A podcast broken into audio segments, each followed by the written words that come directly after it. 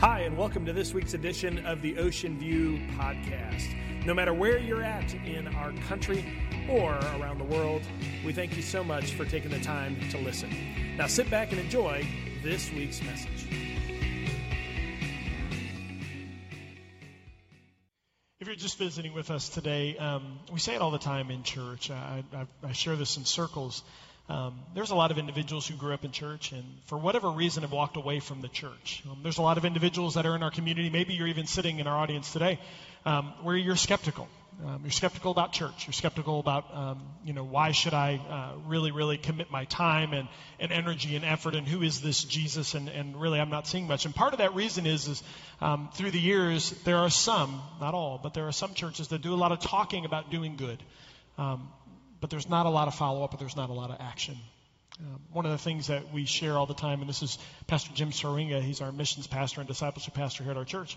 Um, one of the things that we try to encourage our church body is, is to be the hands and the feet of Christ, to be doers, to be known for what you do, not what you don't do as Christians. And this past week, um, Pastor Jim and I had the privilege, along with Pastor Tommy, to be able to join with some incredible young students from our church um, who answered a call, which I'm going to ask Pastor Jim to talk about in just a second, uh, to be able to go down to a little place called Nejapa, Nicaragua, and to continue a work that has been going on there for uh, over a decade, almost 16, 17, maybe even almost 20 years, to be able to see a shanty town.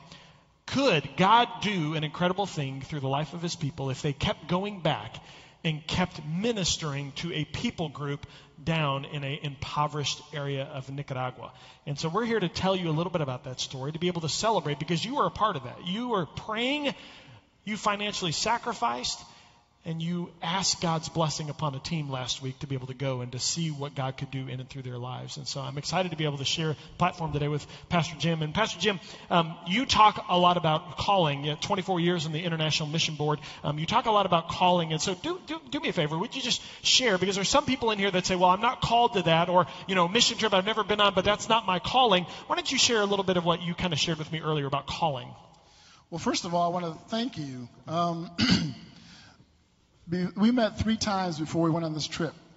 And the first time we had the students and the team uh, write out a prayer covenant that they would find five people in this body, or five friends, or five family members, or mentors that would be consistent in praying for them before they went and while they were on this trip. And we felt your prayers uh, immensely while we were on this trip.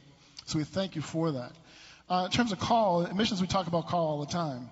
And um, one of the things is that we talk about is it's not some mystical thing that uh, we get this uh, voice in our head or we see a, a, sign in heaven that, or the clouds make up the word go or something like that. But it's more of uh, being in the Word daily, consistently. And then as you're in the Word, you'll see um, the needs of the gospel need to be proclaimed around the world. You, will see more of that as more you're in the Word. Absolutely. And, then, and the call, too, then, Terry, is, is not uh, am I called, but it's how am I called? You know, where we called, whether we're called to serve in the body, we're called to serve in our local community, and they're also called to serve uh, internationally. Yeah, I learned that lesson a long time ago where many times I would sit in those pews and I would say, well, you know, what do I have to offer? You know, I don't have a specific gift to go on that trip. And the truth is, is the trips that I've gone on where I say, well, I'm not, uh, well, you know, I mean, I'm, I'm, sure I look buff and bad. I know that, but uh, you might find it surprising. Uh, construction's not my thing. Um, but uh, if a team was going to do construction, I remember thinking and joining that team going, you know, I don't know what I'm going to do. Um, but it's incredible that it was on those trips that I just said, you know what, God, I just want to be. Uh, um,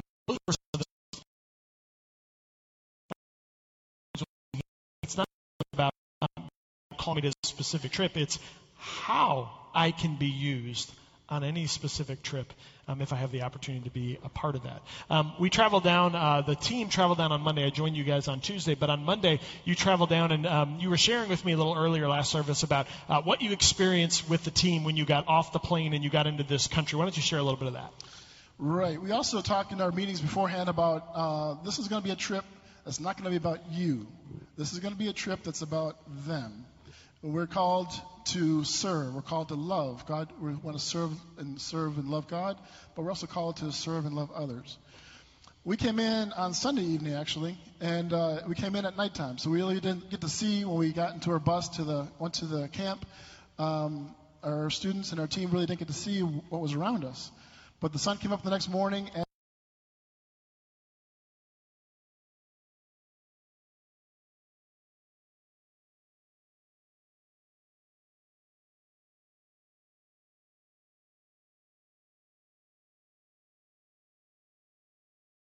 on the first day you were down there, um, the, the campus that we stay on is many, 20 some odd acres uh, that we were staying on with a guest house and a lot of different um, facilities, diagnostic clinic, um, guest houses, um, different places where people come. Over 800 patients a month come into this um, area to be able to be ministered to, to find basic needs and medication. Uh, and so as they were there, our, our students, they, they had uh, their first jobs. And uh, as they were working on those jobs, they had questions they were kind of wondering about. Tell us a little bit about that experience. Well, as you said, well, this is a medical clinic, but the first job, the first day, we split the team in two, and one team stayed on campus and painted trailers. Just rollers and brushes and painted trailers. The other team went on to the school we work with and that we've helped build over the years, and they've got a tin roof that was rusting out, has a new roof, and part was really rusting already, so they scrubbed it with brushes and then painted over that. And so they're like, okay, Pastor Jim, what does this have to do with missions? Um, and so what we do is that we've come alongside Amos, and they have teams that come in um, and are sent out. We, they get their equipment there, and they're sent out more into the interior areas. And then these trailers are uh, all their equipment to take with them. And so we also empty out this trailer, cleaned it all out, organized it all for them. And so we, the, the purpose of all that was that we come alongside the teams uh, in Amos and help them as they can, because they're focused on, on the medical things, they're focused on the people in the, in the town. But we came there this time for this part is to help prepare the, the equipment for them. I remember um, talking with uh, Dr. Laura, who you saw on the screen, Dr. Laura Parajón. David and Laura Parajón are the mi- missionaries who uh, run Amos, and uh, I had an opportunity to connect with them again. And uh, they were, um, I, had an opportunity to share with our team over 16 years of me going and to be able to see all those buildings built, to have a hand in a lot of those buildings, but to see the vision unpacked, um, to see a vision of not just one to one, but a vision of over if God could use individuals cooperatively together, what kind of impact could we have in a community? And so I shared with our team, I said, you know, that building used to be a hospital, and now it's a guest house because now the area has gotten so amazingly healthy that they don't have a need for a hospital right here. They have a hospital down the street. And, and to be able to share stories and to see our students' eyes light up and to say, you know, those shipping containers that you're painting right now, they need those because there are teams that bring in medicine supplies as well as equipment that go into these. And if they deteriorate to such a point where they can't hold them, then that will impact the mission. And so your job this during this trip is to make their lives easier as they minister to others. And so as Dr. Laura was sharing with me, she thanked us and she said this, which you'd be very proud of our students. Um, we had a specific project each day. And after a couple of hours, I remember one of our students came and said, Pastor Terry, we finished. We, we finished uh, painting. What, what do we do now? And I remember going to our contact and Dr. Laura, and she looked and she goes, They're done already? And I said, Yes. And she says, Pastor Terry, she said, We've had teams come through and do other the, those trailers, the same job. And every one of those teams, it's taking twice as long to accomplish what your team has done. And so she says, we, we, have, we have more for, for you to do. And so then we got a new project. Um, but our students worked incredibly hard. Yeah, I've, I've traveled quite a bit over my years and, and worked with a lot of teams, but this team here, uh, these guys really rocked it. They worked hard. Absolutely. Um, one, you can clap for that. Absolutely.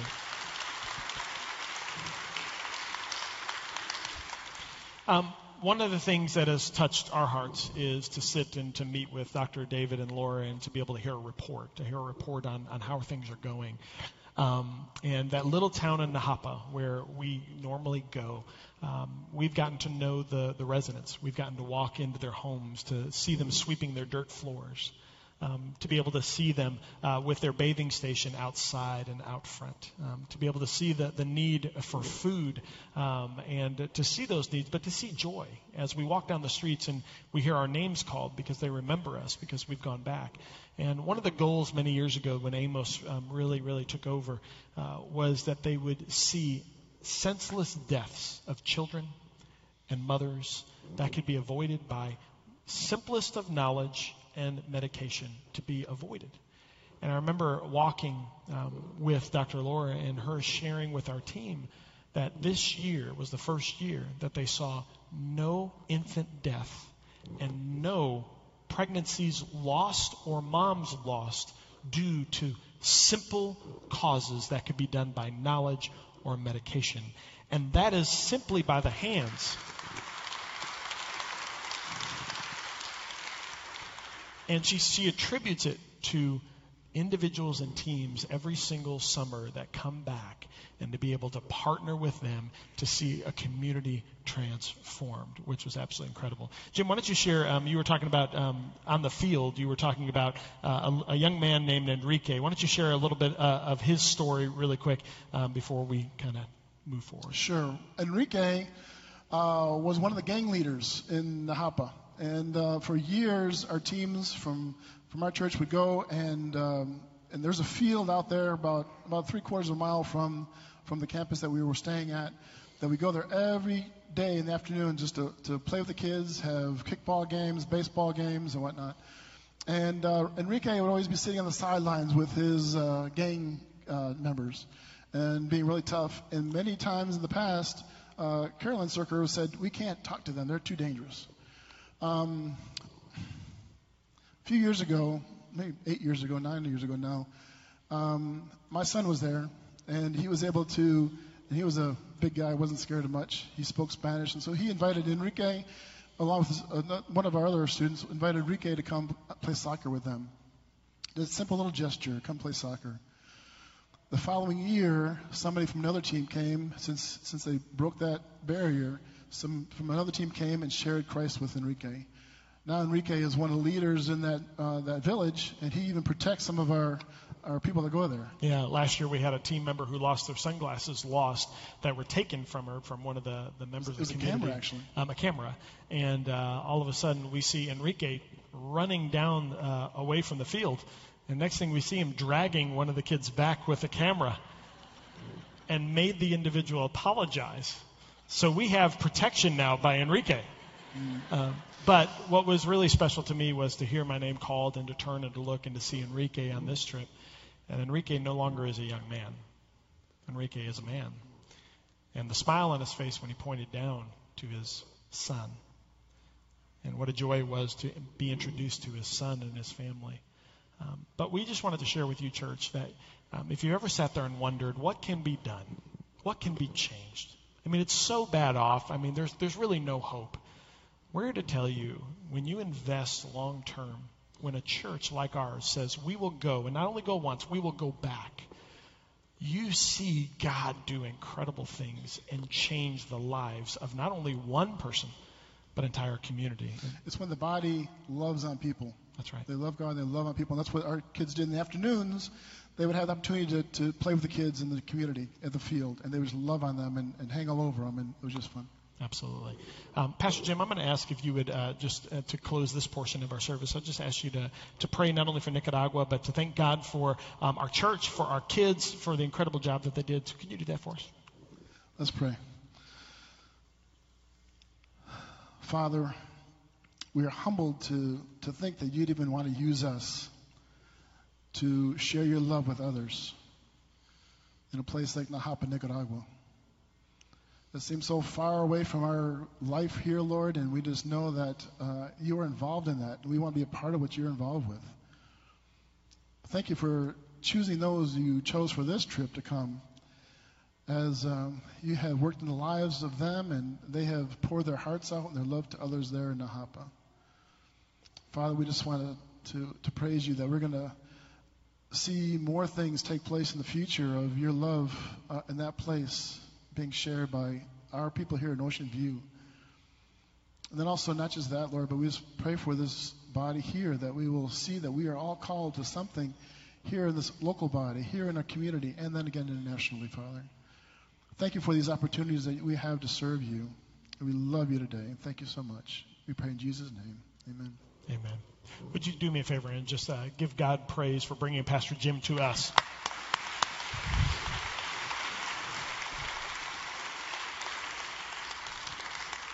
If you're visiting with us, um, today's a unique Sunday. It's a very, very different Sunday for us as we talk a little bit about our team from Nicaragua. But also, today is, um, as you notice up front, today's an opportunity to celebrate what we call Lord's Supper. Um, I remember sitting in pews for many, many years. I grew up in a different denomination growing up, and I remember I'd come to church and I would sit, and uh, a pastor would get up or a priest would get up, and they would say, We're going to have Holy Communion. And I remember sitting there, and, and because I was a part, and because I had done it all the time, I would participate.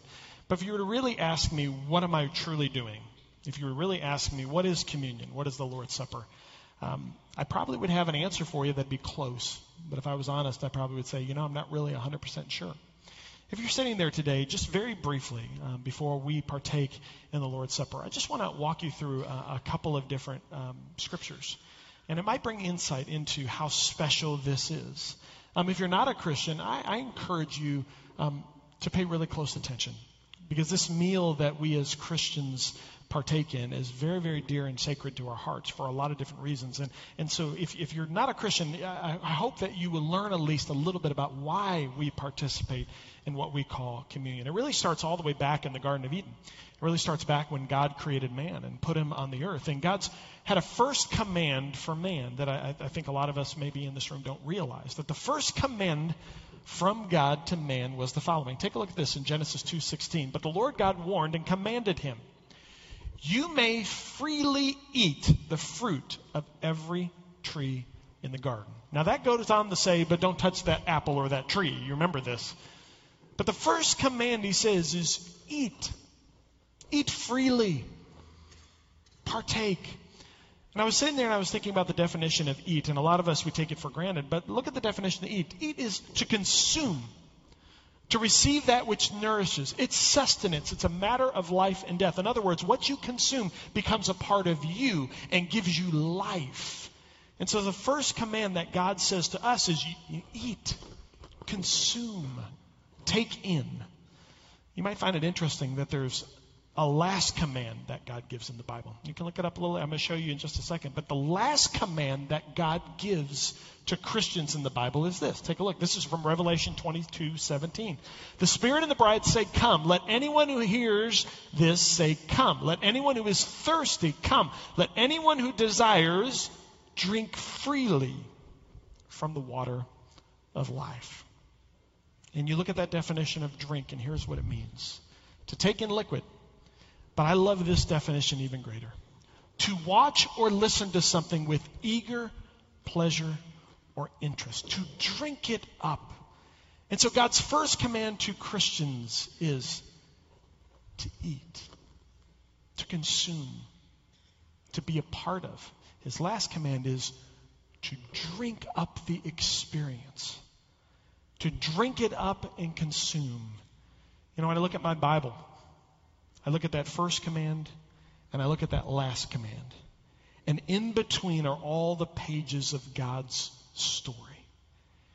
And so it's a command to me to say, Terry, as a Christian, you are to eat, to allow me to be a part of you, to drink it up, to consume all of the story and all of the lessons and all the commandments, to make them a part of your life.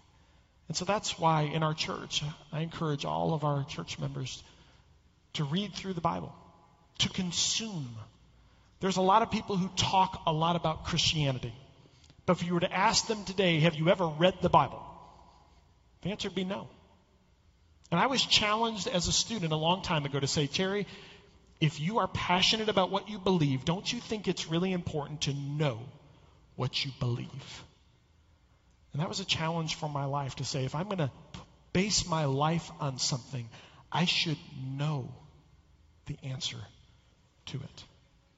To eat, to drink. Well, Jesus Christ brought his disciples to a table. And I want you to pay very close attention to what he said. This is from Matthew 26, 26. As they were eating, Jesus took some bread and blessed it. Then he broke it into pieces and he gave it to the disciples, saying, Take this and eat it for it's my body. In other words, Jesus was saying this to you and I. You are a part of me, and I'm a part of you. We are one in mission and one in mind. So, Christians in the room, when you partake today and you eat that bread, what you're really saying is, Jesus, you're my Lord and Savior, and I am a part of you. you are a part of me. That it's your life in me and I'm on mission for you. It's not what I want or I desire, but it's what you want. And so when we come to this table, it's a sacrificial table. It's a way for us to say, Whoa, what am I doing in my life? This is not about me. This is about Him. It's an opportunity to prepare our hearts and to remind ourselves of why we're here. There's a second thing that he said this in Matthew 26, 27, 28. And he took a cup of wine and gave thanks to God for it. He gave it to them and he said, Each of you drink from it. For this is my blood, which confirms the covenant between God and his people. It is poured out as a sacrifice to forgive the sins of many. And Jesus said to drink freely, to experience all of who I am. Here's the sad truth in this room today there are many Christians who will come to this table today there are many Christians who are going to eat. And there are many that are going to drink that cup. And here's what I want to challenge you with. When you drink that cup, what you're really saying is, Jesus, you are so powerful that your blood was shed for the forgiveness of sins. That it conquered death. It conquered all of my struggles, all of the iniquities, everything. That if I, if I am a part of you and you are a part of me, then there is no fear. Then no longer do I doubt. No longer do I say I can't. No longer do I say I'm not pretty enough, not good enough.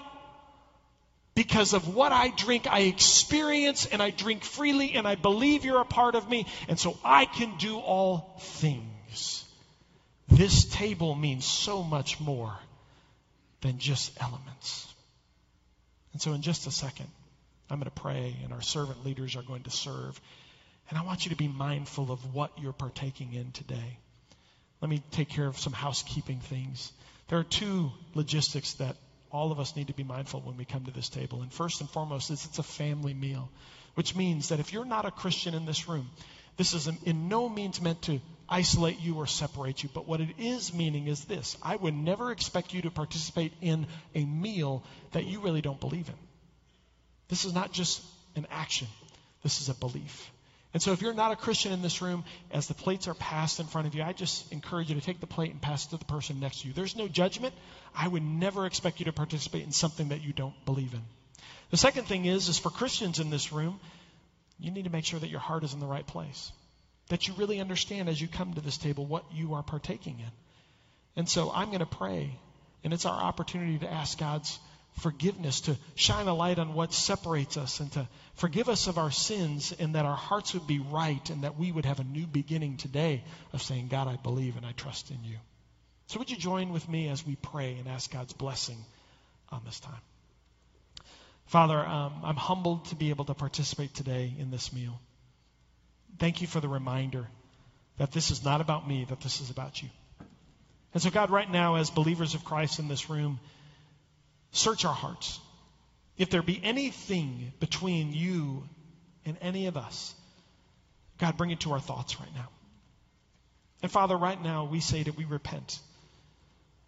God, it's our desire to have a clean hands and a clean heart as we come to this table, to believe and to trust that you are a part of us and can do all things in and through us. So, Father, forgive us of our sin. Cast it as far as the east is from the west, Father. And we trust you and believe in you to do that. Father, right now in this moment, as we prepare to receive these elements, we ask your blessing upon them. We love you, Jesus. Thanks so much for listening to today's podcast. If you would like more information about the ministries at Ocean View, or if you'd like to speak to someone directly, you can visit our website at www.ovbc.org. Thanks again for listening. Have a great day.